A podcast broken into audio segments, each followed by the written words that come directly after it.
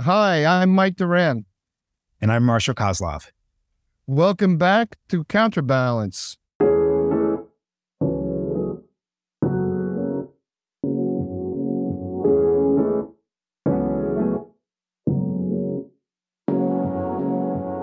Today we have with us Ahmed Obali. He's the uh, founder and CEO of Gunaz TV.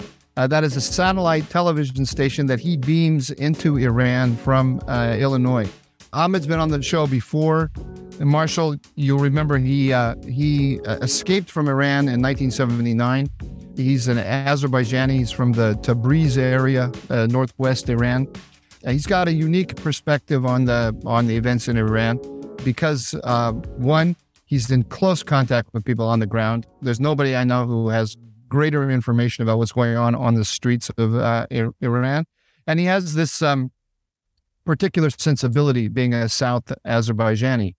Um, so, uh, without further ado, Ahmed, welcome. Thank you. Good to be with you. It's always great to have you. Listen, we're Ahmed, just for our viewers. Uh, I guess we don't have viewers; we have listeners. Our listeners uh, why don't you just give us uh, your appreciation of this round of protests uh, in Iran? It looks like this one is different from all the other ones. Um, am I right about that? If so, uh, why? Yeah, very different. It is, uh, as you may know, Iran has had many demonstrations, protests throughout this 42 years of its existence, uh, but none has lasted this long. And it, it is, it keeps going and it, it's not weakening at all. Uh, so the uh, the time, the, the length of the demonst- protest for two weeks is is unseen uh, so far. Uh, another major importance is we see women being very active, unlike past demonstrations where were mostly young men or men were on the streets. This time, the women are on the streets, and they actually started in many cities, including uh, in Tabriz. Uh, the third and other, third major difference is we now have all the ethnic groups involved in Iran. As you know, Iran is a multi-ethnic country. There is no single majority. Everybody is minority in itself. So in the past, we've, we've had ethnic groups demonstrating. Others are were not protesting, like Arabs did, Azerbaijanis did, Kurds or Balochis and then were Persians, but but everybody else would would sit back and just watch. This time, all the ethnic groups are involved. All the cities, all 31 provinces have been involved. So it, it's a nationwide, ethnic-wide protest that is is very different from the past. How would you sum up the narrative of the protesters, given the fact that you're pointing out this is across the entire country, across ethnic groups? Well, the uh, uh, it started with woman's right. You know, the innocent person, a woman, Mahsa Amini, was arrested by a morality police, beaten to death, uh, at least from what we are hearing. Uh, but then soon after the protests started, this became an anti-regime protest. We we now see more slogans against the regime itself rather than women's right, although it, it is both. You know, if, if you ask for men, for women's right, it is actually anti-regime protest because this morality police is enforcing a law uh, or series of laws that the government brought upon the people, forcing Islamic law uh, on women and and men, but mostly women. And what happens with this morality police uh, enforcing the law, they're using different tactics to instill fear among people uh, uh, and uh, and making scared of saying anything else. So this is basically uh, a anti-regime. It has become an anti-regime protest. So you said this is this is completely nationwide, all ethnic groups, all major cities and clearly anti regime. Yes. But also deeper and stronger than before. We see people going directly after security forces in a way I don't remember uh, in the past. Uh, would you say that this is that we're, we're we're witnessing a revolution? Do you think this is the this is the end of the regime, or uh, is the regime? Or do you, do you expect that that the regime is going to get a handle on this sometime soon? It could be a beginning of a revolution. It is not the revolution itself yet, although people are so fed, fed up that this could be actually part of the re- revolution that we're seeing in process or in progress. What is happening now, if you you pay additional details, the regime is using everything it has to sup- suppress the protesters, but not openly crack down as they did in, let's say, three years ago. So they're scared uh, uh, of of the uh, blowback, or um, on the other hand, the, the, time is different now. Khamenei, we don't know if Khamenei is dead or is he alive? Is he in coma? Is he okay? We don't know.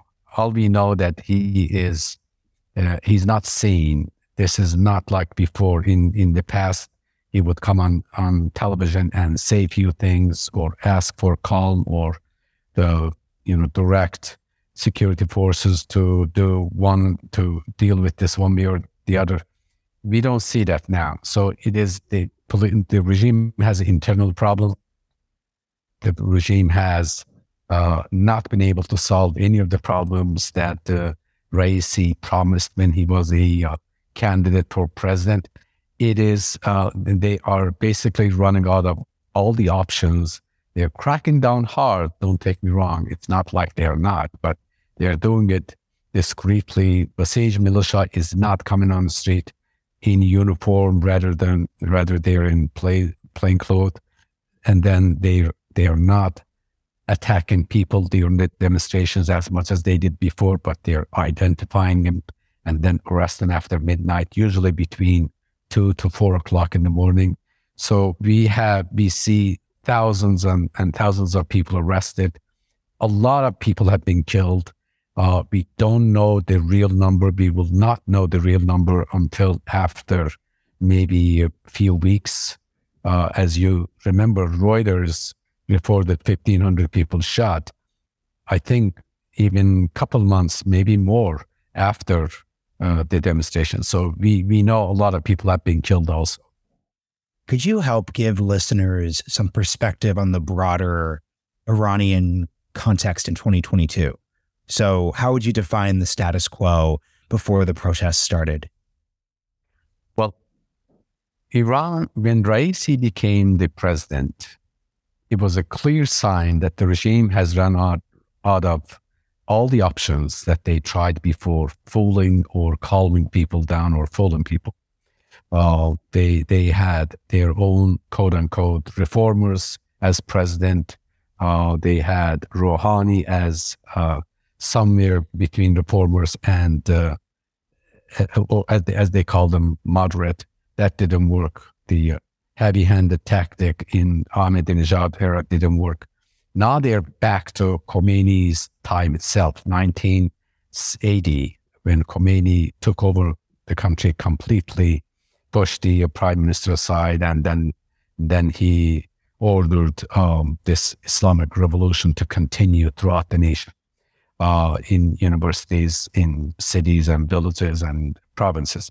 So Raisi is basically Khomeini number two. This means they have run out of options. So when he became the president, he promised to solve many issues, including including the economic problem that people are facing on a daily basis. Uh, but after uh, the, this period that he's been on, he has not been able to solve any of the problems, including internally creating jobs. Women issue is, is a major issue. Ethnic issue is becoming bigger issue.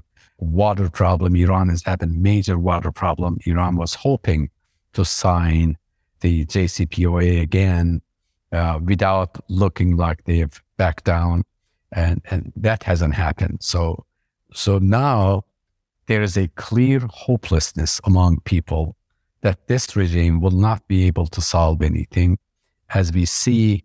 Uh, over 75% of the demonstrators are under 25 years old, almost, maybe mostly in early 20s.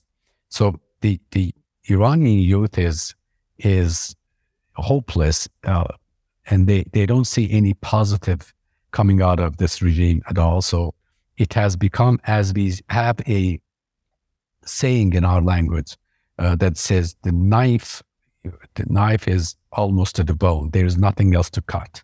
So it, it hurts.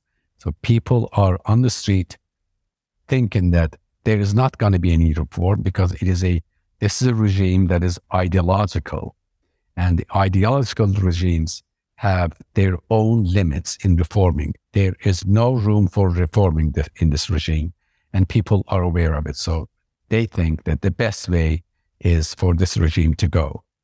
Would they go with this with this protests? Probably not. Are they weakening? Absolutely, big time. The regime is weakening on a daily, hourly basis.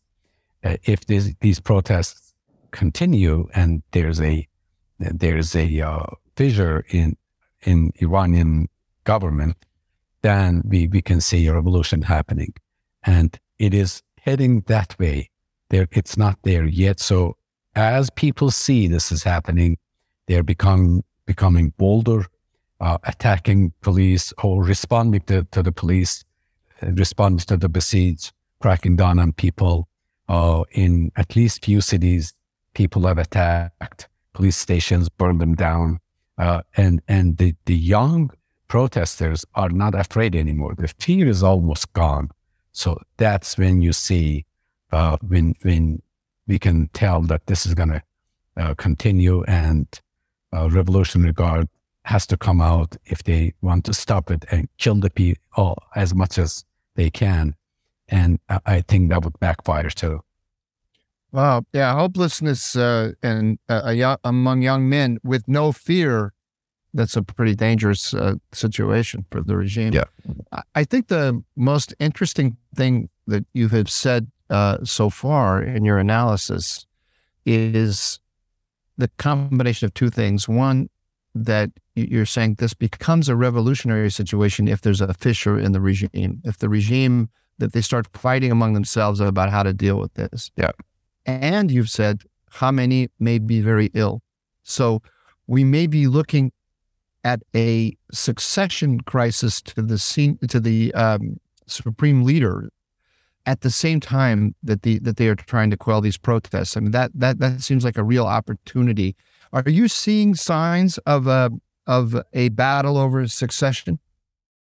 Uh, we've seen signs of uh, battle or disagreements over succession in the last couple of years already. It looks like part of the reason why Raisi was uh, promoted to be the president rather than stay at, stay at the uh, judiciary system was because he they wanted him to have experience like Khamenei did. Khamenei was president of the country before he became uh, the leader or supreme leader, although he himself at the time said he's not qualified, and it's on tape. Uh, Raisi is not qualified to do anything, but it was possible to make him president. I mean, a supreme leader. Uh, there were there was only there were already pushbacks to Raisi's being the next supreme leader. There were writings, discussions among Iranian uh, governments, higher higher ups but right now, it looks like Raisi is going to be out. Raisi is not going to be uh, the supreme next supreme leader if there is going to be a supreme leader. There's a chance that IRGC takes over. It, this is a chance that IRGC takes over, uh, declares some sort of uh, martial law. Spe- well, martial law or a special period where they can continue ruling while looking for uh, the next leader. And, and, I think the next supreme leader is not going to have as much power, if there is going to be one, as Khamenei has now. They probably will, will move towards nationalism to rule the country, not, not ideological governing. Uh, so it is possible that IRGC takes over and then not choosing any supreme leader at all for a period at least. And, and even if they choose after that period, that the uh, it would it would be basically symbolic. Something I'm curious about, given everything you're discussing, is the role that Iran is playing beyond its own borders. Obviously, you have the presence um, as regards to Hezbollah, the debate about involvement in the Russian war against Ukraine when it comes to supplying the Russians with with drones. Like how how are these protests or could any type of successful reform play in adjusting or maintaining the status quo with Iran's foreign policy? It's difficult to accept any reforms or any uh, uh, change of direction in uh, Iran's foreign policy because the government, this government in the last 42 years, has been in crises almost every time, every year. They've, they've had one or the other uh, crises, big or smaller. In order to deal with their own crises, they've, they've managed to create crises somewhere else, so the focus will be there rather than uh, their own crises. So, as as we we call it in, in Iran, this is a regime that is in crises, but it creates crises. That's how it survives. And one of the uh, ways that they do this is through proxies, through their uh, foreign uh, policies, foreign foreign interventions, and it it doesn't look like they can they can cut that part of their activities because it is part of their makeup uh, to to be involved, not involved, but to intervene in other areas to make themselves look like their their power in the region, to to make people think that that problem needs to be solved first outside the country uh, that's one uh, one reason. The other reason is uh, they if they cut back on any of their activities, let's say if they cut ties or close ties with Russia, what what else do they have? They don't have any other options. You know, unless they change, they have a major change. The Western countries are not going to accept this regime as it is, and this regime cannot change its makeup of Islamic let's say, ruling and interventions in the region. And that's one of the reasons they're out of option. They, they have, they think that they have to continue this that. Now, if IRGC takes over and clergies are not in power anymore, uh, and IRGC members come out and say, we don't think that we should, let's say, supply Hezbollah or Hamas or Houthis uh, or, or Iraqi militia with all the funding that we've been doing because we need in, we need them internally or for ourselves. It is possible uh, because they didn't technically they didn't start this. The, the clergy started, so they can probably look for way out of their own entrapment that was set up for themselves. So it is possible, but it looks like that's not going to happen either. Again, it's a small possibility. The government, Iranian government, will continue its its course uh, in foreign policy and internal policy until until it goes away. Let, us um, pursue this scenario a little bit that you have um, envisioned of an of an IRGC uh, you know, quasi dictatorship, and you you mentioned when you were describing that um, that it would move away from the religious ideology and emphasize nationalism instead. And uh, could you just uh, flesh that out a little bit for us? How, when you say nationalism, you mean Persian nationalism or multi-ethnic Iranian patriotism? Uh, what, how would you envision that, and what benefit would it have for them to move away from religion? Wouldn't that sort of just spell the beginning of the revolution? once you once you get rid of the morality police police and allow people to to express their hostility to religion, doesn't that just spell the end of everything? Yeah, I, I think they're looking at maybe Chinese model uh, versus uh, Soviet Union model. Soviet Union collapsed, uh, but China did survive, kept the infrastructure in place, but uh, moved slowly towards, I mean, at least away from from their previous policies. Uh, Iran is, as I said, multi-ethnic country.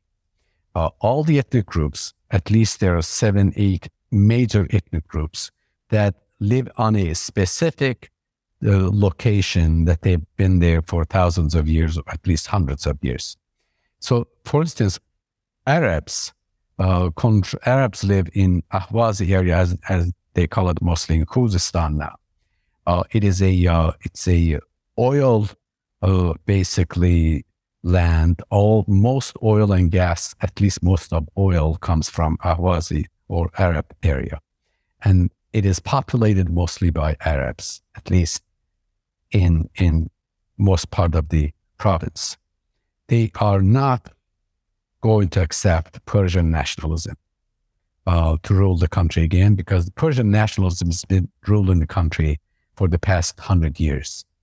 This regime itself, although it's ideologically Islamic, but it is more, first, it is Persian than Islamic because all the Persian uh, supremacy exists in this regime also. Persian language is, is the only language, Persian culture is the only culture accepted within the regime.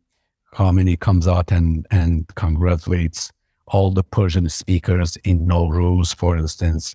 The uh, other languages are forbidden. Other areas that ethnic groups live are in more, at least, poor condition compared to Persian areas, heartland. The water, even water, is cut off from periphery and directed, redirected to Persian area. Arabs have no water right now, for instance. So this is one instance. Uh, Baluchis are the same, even worse condition. Kurds live in Kurdistan. Azerbaijanis live in Azerbaijan area. Northerners have started this nationalist uh, movement in Rasht, Gilan, and Mazandaran by Caspian Sea. So country is has become polarized and is becoming more polarized every day. Even in, in during this demonstration, we can see every ethnic group has specific uh, slogan in their own language in their, in their in their own area. The issue, uh, the, not the problem, but the major uh, point that we need to look at is Tehran and the Persian heartland is controlled by Persians. Although Tehran is a multi-ethnic city, because it's its capital, it is controlled by Persians. So IRGC would not count on multi-ethnic Iranian nationalism. IRGC would only and can only count on Persian nationalism, as most IRGC commanders are Persian and uh, you know, they, they accepted the Persian doctrine. Uh, even the Qasem Soleimani, after he died, we realized that he was a extremely super Persian nationalist. Uh, and and every every other deputies he has, the Ska'ani guy that heads the Quds group is a very Persian nationalist. So I think IRGC will count on Persian nationalism uh, rather than other what, ethnic groups. What's the evidence that uh, Qasem Soleimani was a Persian nationalist? Well, he we we've seen video uh, videos of him talking about Azerbaijanis, uh, Armenian issue. We've seen video him talking about the Iranian overall policies that he, he needs to he, he wanted to at least to emphasize on the future of Iran in, in fact, in some some videos, he used foul language even towards uh, non-Persians. Something I'm sure American listeners to the show are wondering is like, what is the what, what is the American context response obligation, stand back, stand down, given the specific protests? Well, I I think the American or or Western countries in, it is in their interest, uh, have a moral obligation almost to help these uh, freedom fighters, demonstrators, without saying much. You know, one one thing is they come out and they express support and say few things, but don't do anything. That is going to actually uh, have a negative result, effect uh, Iranian people in general, all the ethnic groups, all the Persians included, they need a uh, they need access to let's say free internet uh, to communicate to each other, to to send materials out. To uh, some some of the protesters that I've talked to think that uh, they are not being heard outside the country enough.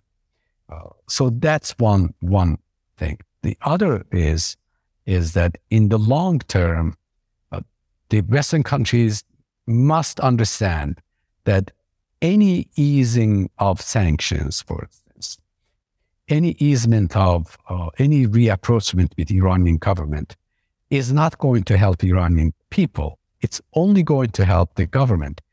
And with JCPOA signed uh, when uh, Rouhani was in power, Iran got hundreds of billions of dollars either in cash or trade very fast. Did any of that money go to people? Did or any any factories was was open? None. Nothing happened. But but but the government got bolder. They they they got funding to fund more terrorist activities, proxies, Hezbollah, Houthis. And what did people think? That okay, the Iranian people thought that the West is after their own national interest. They don't care about the Iranian people. If some even thought that the West think that the Iranian that this mullah regime needs to be in place so they can have they can uh, benefit from it. So and this this is backfiring. Any re- reapproachment again or easement of sag- sanctions is bringing the people's morale down. Uh, you know, I had we had a live show that we asked our people, our viewers, if they think the sanctions needs to be relieved or kept in place. This was a couple years ago. Over 99%, only sorry, only one person was kind of in the middle, but everybody said the sanctions needs to be to, to be kept.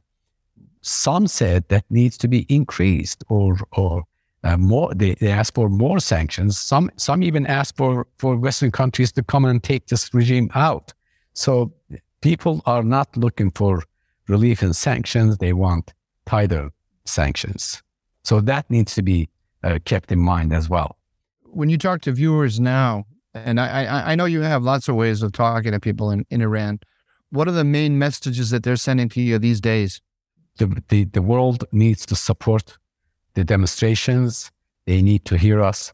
They need to spread our message. They need to isolate the government. They need to govern. They need to push the government back down. Uh, so this is basically immediate request. Is this?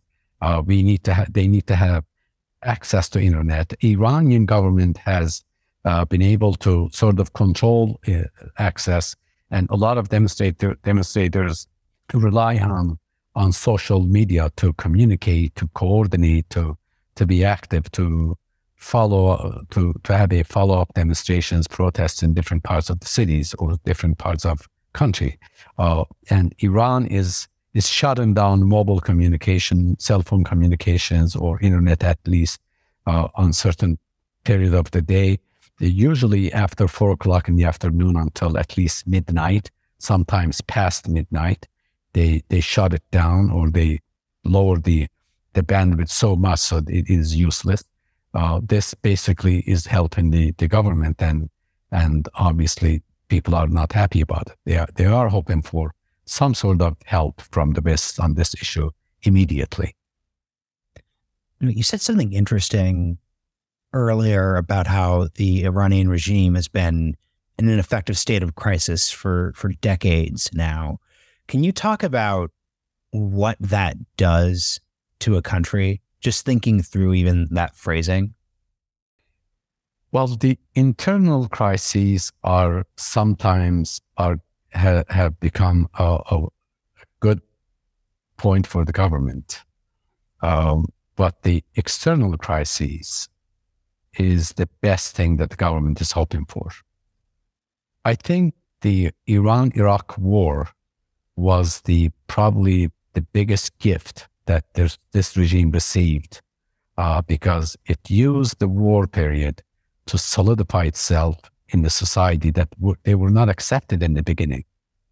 I think the Iraqi invasion by US was even bigger gift to Iran. As a result, I don't think the American administration, US, US government intended to help Iran, but the result did.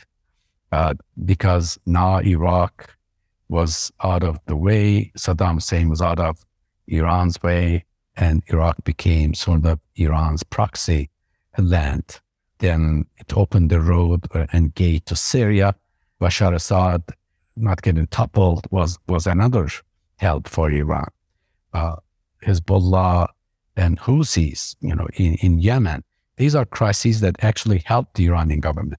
Internally, some crises helped also. Again, war was one of them. War was greatest uh, thing that happened to this uh, regime. Although more than half a million people died, the the, uh, the regime used that period to clear every uh, unwelcomed elements in, let's say, army in armed forces, to use the period to dictate its futuristic, well, it, it, it, its future policies in advance, uh, helping, let's say, use Iran-Iraq war to create this narrative that we need Hezbollah because Hezbollah is going to come and help us. And, and you know, all, just few Hezbollah fighters were helping Iran.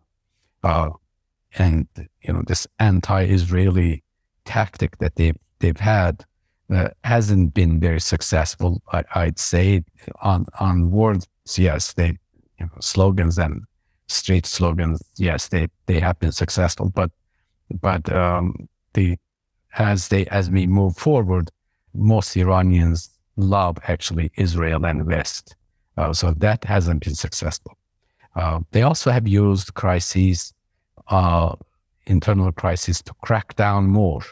Uh, so even in this, uh, after this, hopefully this protest will not end until the government goes, but although that's a wishful thinking for now at least. But um, even after this, if if they if they're able to stop, uh, there's going going to be a period where everybody that is uh, saying anything would be considered, at least uh, for maybe a few months, a anti-revolutionary or foreign agents, and heavy imprisonment or even torture and, and killing is is is going to be norm again. When you um, are watching events, are you are you seeing signs of what you think might be fractures in the regime? you you you mentioned this as being the the the the point that's going to be to turn this from protest to revolution. Are you seeing anything that looks like it it, it may be the beginning of a, of a of a fracture? And if so, what are the potential rival power centers in the regime? The fracture is not openly visible, but you can feel we can feel that uh, certain elements of IRGC uh, apparently expressed this opinion that they shouldn't crack down hard. So this is a this is one beginning. The the uh, regular armed forces uh, apparently in one city uh, objected to IRGC members shooting people because some bullets flew over to the army base, hit the army base walls and things like that. Uh, in the beginning, I think uh, it was day number three or four, the uh, Speaker of the Parliament came out and said that they, they need to relook, take a take a new look at this morality police law. Uh, so that was a sort of thinking that they might be willing to change few things. A lot of people that were not celebrities included, uh, famous people, intellectual that were not involved in the past demonstrations, or they were they were kind of on the sides. Uh, now they're openly talking about uh, not attacking the demonstrations, demonstrators by, you know, they're against the attack on demonstrators. Another thing is that we uh, we see now calls for strikes.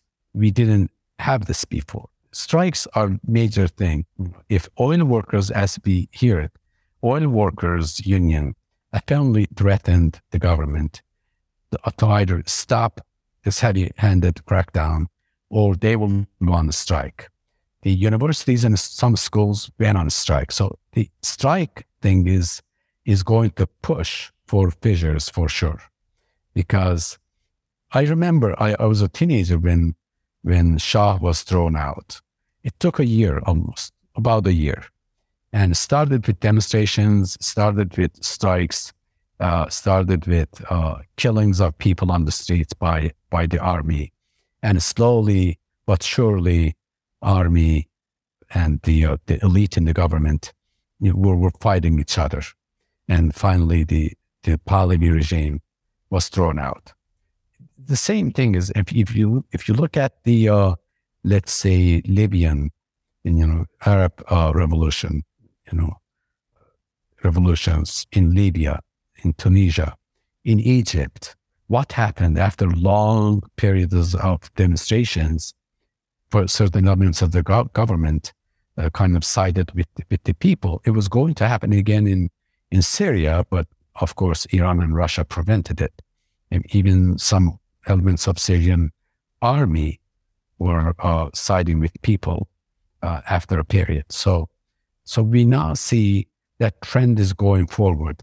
Do we see it clearly? Not yet, but the feeling is it is coming. And the question I'll wrap with is you pointed out that the the young under 25 protesters are looking at an Iran with future it doesn't look particularly bright. What would be a way for you to articulate a brighter future that fits into the pains and frustrations those young people are seeing? Well, Iranian uh, youth is looking to the world through social media, internet, uh, satellite televisions, travels, neighboring countries. They look at the world and see themselves maybe 100 years back, behind, not back, behind the world. And they want the same opportunities. They want jobs. They want, uh, they want to go to school, study, and make a living out of, of their uh, hard work.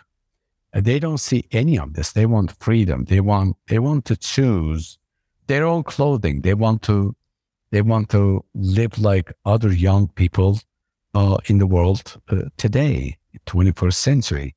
And when they look back, I, I when I go to when I travel to different countries, usually in the airport, if I have some time, I, I look at the um, the flight schedules flying to Iran and go sit or stay a little bit, you know, keeps a little bit distance from travelers in the airport that is that are going back to Iran. And I'm looking at their faces, looking at their behavior. They are sad to go back because now now they're going back to almost almost like a prison Iran has become a big prison for the population. People want, don't want any of this. And the young people today are on the streets to demand a better future. There is nothing that, that a young person would want more than a, a, a brighter future, uh, opportunity, having families. We now see young, I, I, I can't call them even young anymore people that are 40, 50 years old having gotten married because they don't have a job, they don't have home, they don't have housing, they don't have future. Families are uh, broken down because of economic issues, because of, you know, the more uh, you know, people's morality almost is down. Theft uh, is up because people need needs to feed themselves. They need to feed themselves. They have no job, no money. So what this government has brought upon the people from A to Z is all negative things, all, all, all the things that a, a young person doesn't want. Uh, you know, they want a better future. Government is not going to provide them. And they're on the streets because of their future and, and because of what's happening now. Well, I think that's a great place to end. Uh, Ahmed, thank you so much uh, for uh, taking the time to share uh, your analyses with us and your insights. It was really uh, extremely informative. Um, and uh, I wish you and your your viewers and all Iranians um, a bright a brighter future. And I hope this um, regime passes quicker. My, my pleasure, Mike. Good to be in your show.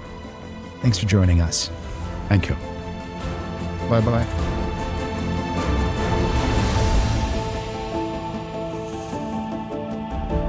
That's all we have here. Huge thank you to everyone for tuning in. Huge thank you to Mike, and a huge thank you to Hudson Institute for supporting our work. We'll see you next week. Bye bye. Thank you.